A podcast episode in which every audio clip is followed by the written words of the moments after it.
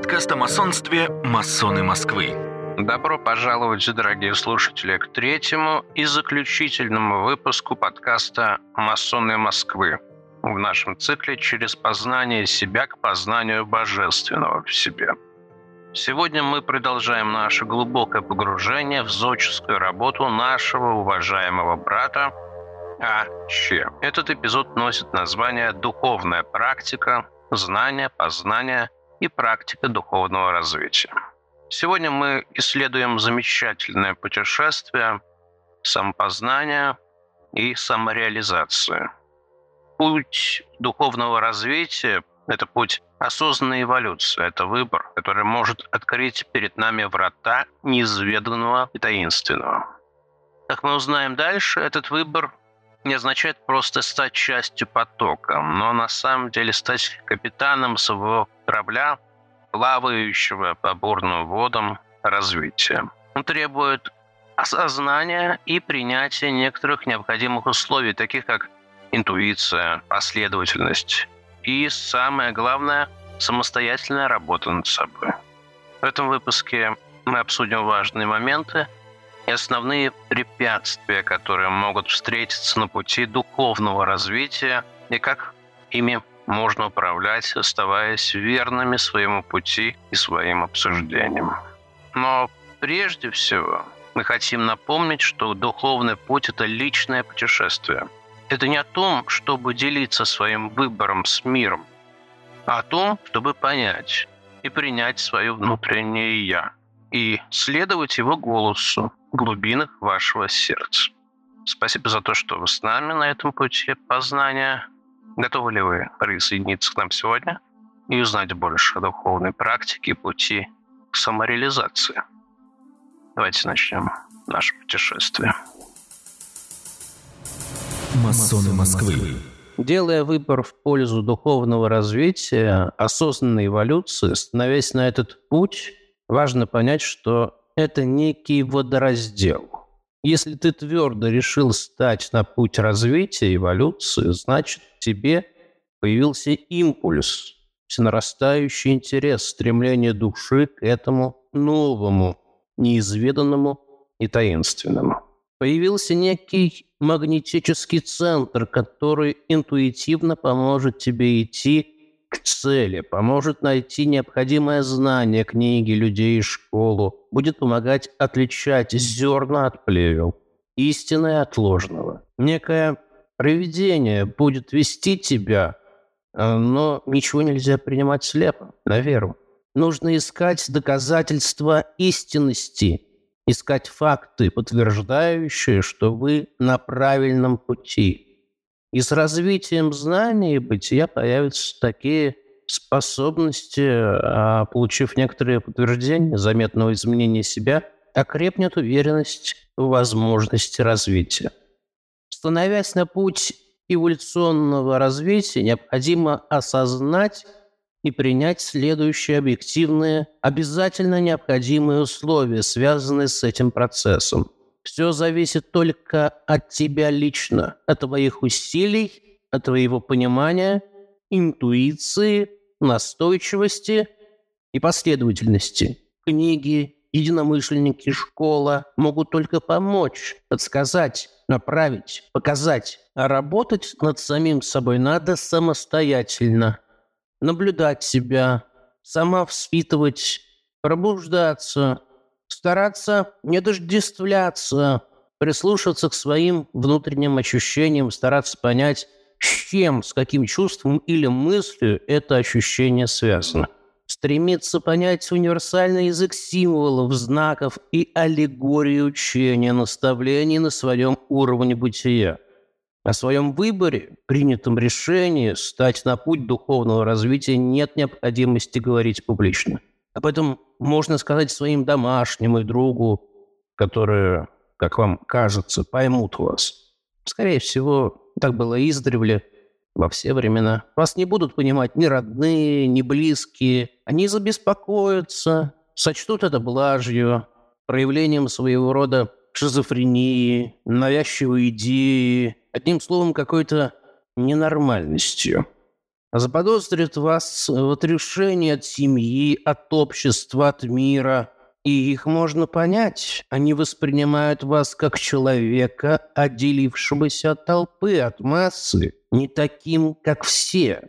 Им будет казаться, что это гордыня, стремление к некой элитарности. Они искренне будут страдать от своего непонимания, будут убеждать вас, что необходимо вернуться в прежний образ жизни и быть и жить, как все. Вы почувствуете первые признаки чувства одиночества, и если вас это не напугает, а вы поймете и примете одиночество, то это станет основой, залогом успешного продвижения по пути. Это будет ваша жертва во имя цели. Оша, психология эзотерического, говорит, что только в одиночестве можно достичь просветления сознания. Если вы в состоянии быть одиноким, полностью одиноким, хотя бы на миг, тогда ваше «я», ваша сущность, ваше эго умрет, и случится чудо. Произойдет взрыв, просветление сознания. Только если вы осмелитесь жить с фактом одиночества, вы придете к цели, пониманию законов Вселенной и человека. Вы придете к божественному.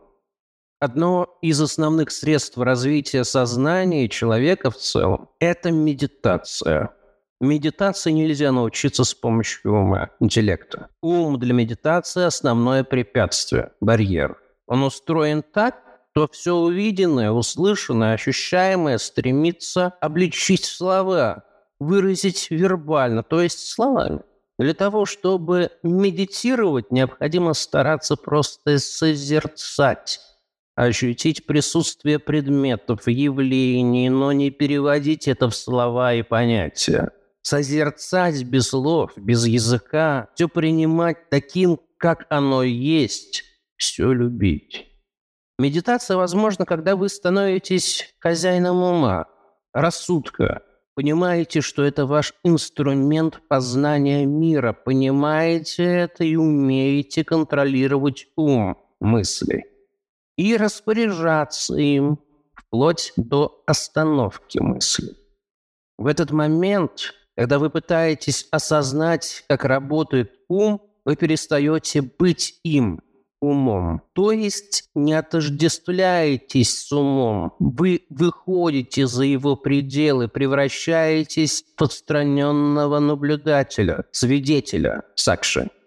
Медитация – это сосредоточение на промежутках, интервалах между словами и мыслями. Пытаясь осознать интервалы, мы перестаем ощущать слова и мысли – попадаем в состояние медитации. Ум не может непрерывно сосредотачиваться в течение долгого времени. Ему необходима перемена, иначе он заснет и продолжает работать, жить в сновидениях. Но это не медитация, это самогипноз, мантра, внушение. Это вредная практика, самоопьянение – Секс и гнев – это неосознанное единство, медитация – осознанное единство, блаженство. Истина всегда приходит через понимание, поэтому в какой-то неизвестный, непредсказуемый момент, когда понимание достигает своего пика, вы в бездне, вас уже нет, есть медитация. Оша говорил, что система, методика – Гурджиева помогает развить в человеке единое «я», его эго. Он повторял, что не учит какой-то философии или психологии эволюции человека. Он говорит, я учу, как быть, просто тому, как быть, тому, как быть в моменте здесь и сейчас. Надо понимать различия между знанием и познанием. А знание всегда выше. Это знание пережитое, пропущенное через себя, проверенное фактами и доказательствами. А знание нельзя передать другому, а знание можно. Писание, учение, знания могут утверждать, что вы божественны, но это не познание. Вы знаете, что у вас заложен божественный потенциал, но пока вы невежественны, вы не познали, как этот потенциал открыть. Если мы не будем обманывать себя знанием, полученным от других, а будем искать в самих себе, тогда возможно познание того, что мы действительно божественны. Одно определенно, объективно. Мы есть. Кем бы или чем бы мы ни были. Мы есть. Второе. Мы есть некто, кто знает. С уверенностью можно утверждать две вещи. Наше существование и наше сознание. Не хватает третьего. Сущность человека можно представить через три измерения. Существование, бытие, сознание, блаженство. Но если искать внутри себя, то узнаем и третье – блаженство, экстаз бытия. И познав его, вы познаете себя полностью – Вся наша жизнь – это бегство от себя. Поэтому мы всегда ориентированы на других. Даже став религиозными, создаем себе Бога как другого. И снова становимся сориентированы на другого, а не на себя. Повторяется та же ошибка. Нужно искать Бога внутри себя. Это должен быть не поиск, а пребывание в поиске, осознание себя в поиске. На Востоке есть такая поговорка «Бойся человека, Бог которого на небесах». Бог внутри нас, в нашем сердце. Тот, кто познал истину, может с другими поделиться знанием через слово. Слово мертво. Оно не может выразить то, что познано экзистенционально, что пережито. Это знание можно только обозначить, Словом, истину невозможно передать, потому что смыслом истины было бы переживание. Знающий ум становится помехой, потому что, когда вы знаете, у вас нет смирения. Чтобы принять неизвестное, ум должен стать пустым, полым, чревом для принятия. Открытым неизвестному вы можете быть лишь тогда, когда смиренны. Нужно постоянно осознавать собственное невежество, остается что-то неизвестное. Знание не ведет к смирению. Только бесконечное неизвестное может сделать вас смиренным. Вся религиозная литература состоит из притч. Она символична. Это выражение в словах того, что от природы невыразимо. Нужно все время остерегаться того, чтобы не превратить постижение высшего в вожделенную цель, не превратить его в желание, какой-то отдаленный объект, которого вы стремитесь достигнуть. Но высшее здесь, прямо сейчас. Высшее не за пределами нас. Оно все время следует за нами. А мы не видим его, потому что наши глаза и мысли устремлены куда-то далеко.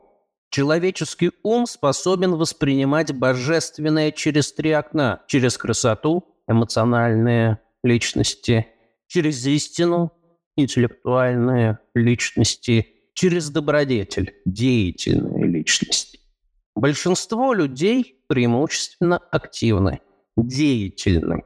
Благодаря действию Бог становится добром. Эти три свойства – истина, добродетель, красота – человеческие категории, оформляющие божественное, которое само по себе не оформлено. Таково человеческое восприятие божественного.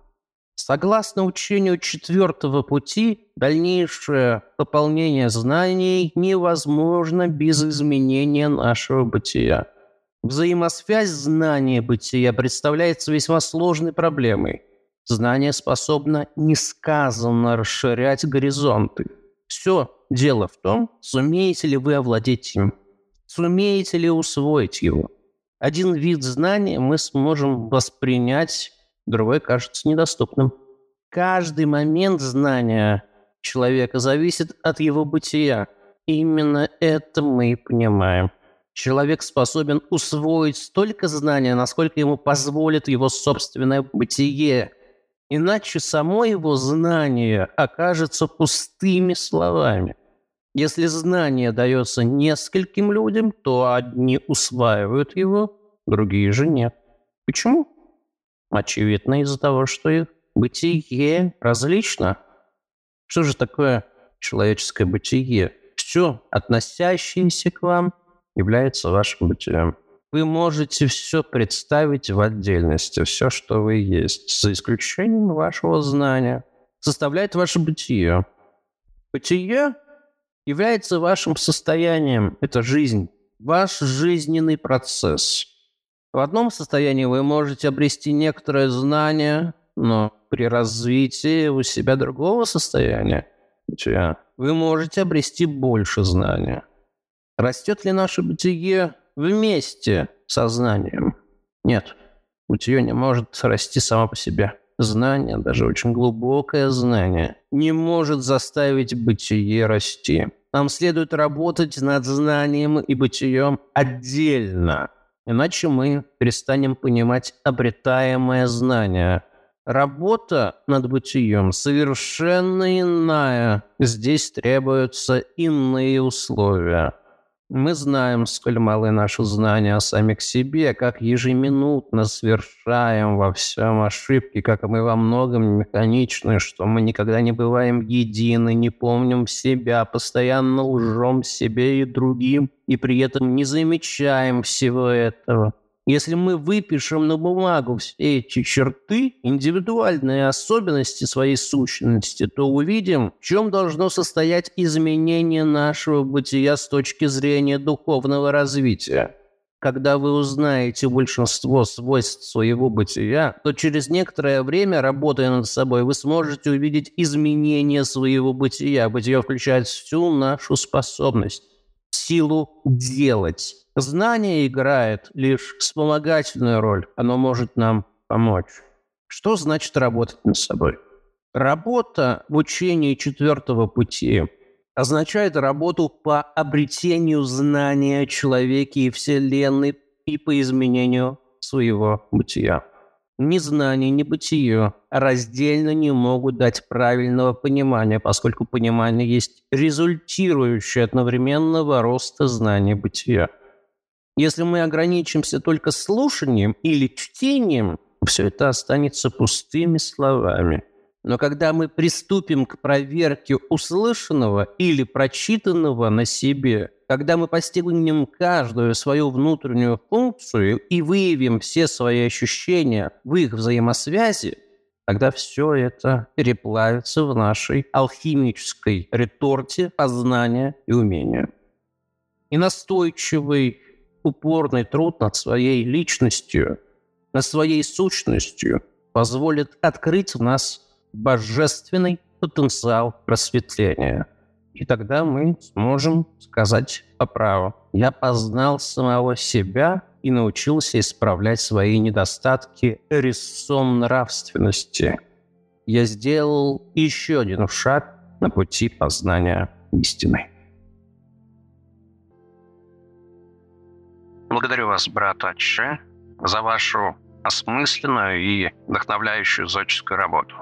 Ваши слова напоминают нам о том, что путь познания – это не только интеллектуальное упражнение, но и целенаправленная работа над собственным бытием, своей сущностью. Знание и бытие – две стороны одной медали, и мы должны непрерывно стараться улучшить и расширить обе эти стороны нашей жизни – это требует усилий, дисциплины и непрерывной саморефлексии. Но именно через эту трудную, но глубоко удовлетворительную работу мы начинаем осознавать свои внутренние силы и открываем для себя наше божественное наследие. Как сказал брат Аче, наше бытие – это наш жизненный процесс. Это все, что мы есть. И когда мы начинаем работать над собой, мы начинаем менять себя, углублять свои знания, развивать свои навыки и, самое главное, расширять свои горизонты. Сегодняшний подкаст был наполнен мудростью, инсайтами. Я надеюсь, что он будет служить вам путеводителем и вдохновением на пути самопознания и духовного роста. Благодарю вас за то, что вы остаетесь с нами на этом пути. До встречи в следующем выпуске подкаста «Масоны Москвы». Помните, ваше знание, ваше бытие, ваш ключ божественного.